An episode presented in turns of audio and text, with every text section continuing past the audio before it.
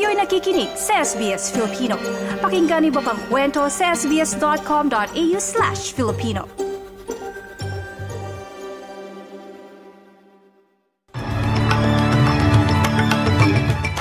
Sa mga balita ngayong lunes, ikalabing walo ng Desyembre taong 2023. Queensland, makararanas pa rin ng hindi magandang panahon dahil sa Cyclone Jasper.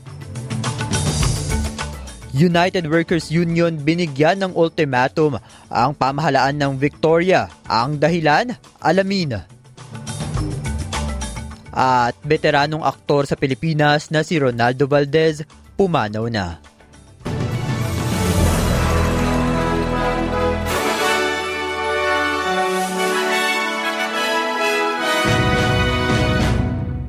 Para sa mga detalye, magiging maulan pa rin sa Queensland at inaasahang magiging mabigat pa rin ang hagupit dahil kay Cyclone Jasper hanggang sa pagtatapos ng araw o baka hanggang bukas. Ang matinding baha sa far north Queensland ay nagdulot ng pagbaha sa mga tahanan, pagsasara ng mga kalsada at pag evacuate ng mga residente. Ang paliparan o airport ng Cairns ay isinara dahil lumampas ang level ng baha. Sinabi ni Prime Minister Stephen Miles na maaaring magkaroon pa ng mga babala hinggil sa mas masamang panahon. I've been speaking with people on the ground throughout the day, and they say that they've never seen rainfall like this. This is people who've lived in the states far north for all of their lives. So this is very serious, and it could get worse. Samantala, hinihimok ni New South Wales Premier Chris Minns ang mga tao na mag-ingat sa mga kalsada lalo't panahon ngayon ng bakasyon. Ito'y matapos masawi ang walong individual sa estado sa loob lamang ng tatlong araw. Kasama sa walong nasawi mula biyernes ang isang labing pitong taong gulang na bumangga sa guardrail sa Rivers Bay at isang 84 na taong gulang na hindi nakasakay sa isang courtesy bus sa Kaura at nabangga. Nagpahayag si Premier Means ng kanyang pakikiramay sa mga pamilya ng mga namatay at binalaan ang mga nagmamaneho na mag-ingat sa daan o maaari silang mawalan ng lisensya. Very concerned about the road toll, particularly the recent deaths over the weekend, and uh, heartfelt sympathies for people that have lost family members or friends or loved ones over that period. We're heading into the busy Christmas period, and our real concern is that road toll will increase over the Christmas New Year period. So the message is slow down. Uh, New South Wales Police will be out in force, double demerit points will apply, and if you speed or you break the road rules, the best case scenario is that you lose your licence. The worst case scenario is that you kill yourself or a loved one or someone you've never met before.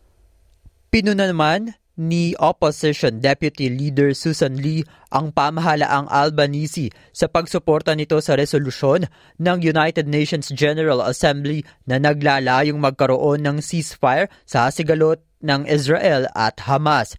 Anya, nais ng oposisyon na makakita ng malaking kabawasan sa bilang ng mga sibilyang nasawi o nasaktan sa Gaza at mas madali at maraming access sa tulong pangkalahataan o humanitarian aid. Ngunit siya'y nababahala na, na, na nailagay sa alanganin ang Australia sa pagitan ng ibang kaalyado tulad ng Amerika.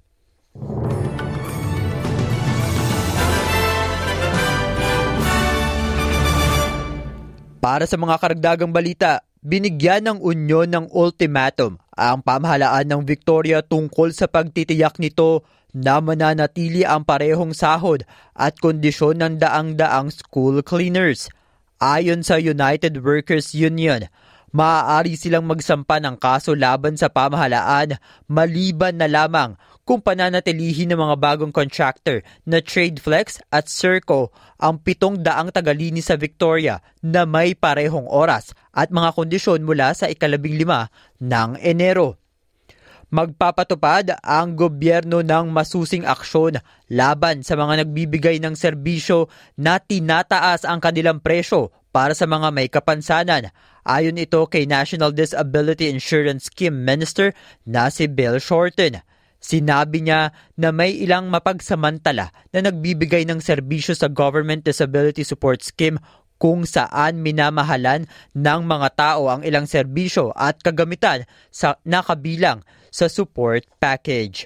At balita naman tayo sa Pilipinas, pumanaw na ang veteranong aktor na si Ronaldo Valdez sa edad na 76 years old nitong linggo, kinumpirma ng Quezon City Police Department. Ayon sa ulat ng CNN Philippines, hindi pa dinidisclose ang dahilan ng kanyang pagpanaw. Si Valdez ay nasa industriya ng halos anim na dekada. Ang kanyang huling proyekto ay ang romantic dram- drama series na Too Good to Be True kung saan siya ay bida kasama sina Catherine Bernardo at Daniel Padilla. Ginampanan niya ang karakter na Lolo Sir. Siya ay may asawa na si Maria Fe Ilagan Gibbs at dalawang anak na mga kilalang personalidad na si Jano at Melissa Gibbs.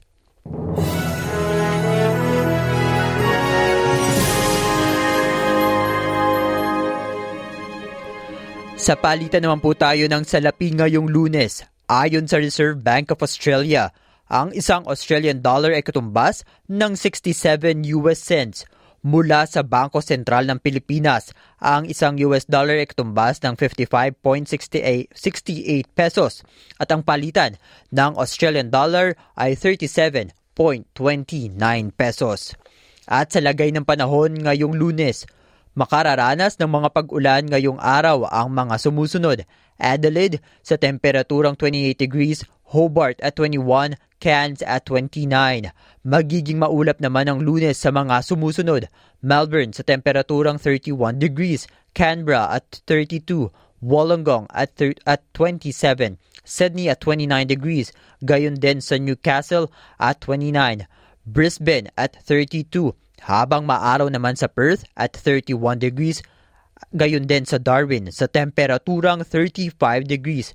Para sa iba pang balita, bisitahin ang SBS Filipino official website www.sbs.com.au slash Filipino at ang SBS Filipino Facebook page. Martin Tuanyo, SBS Filipino.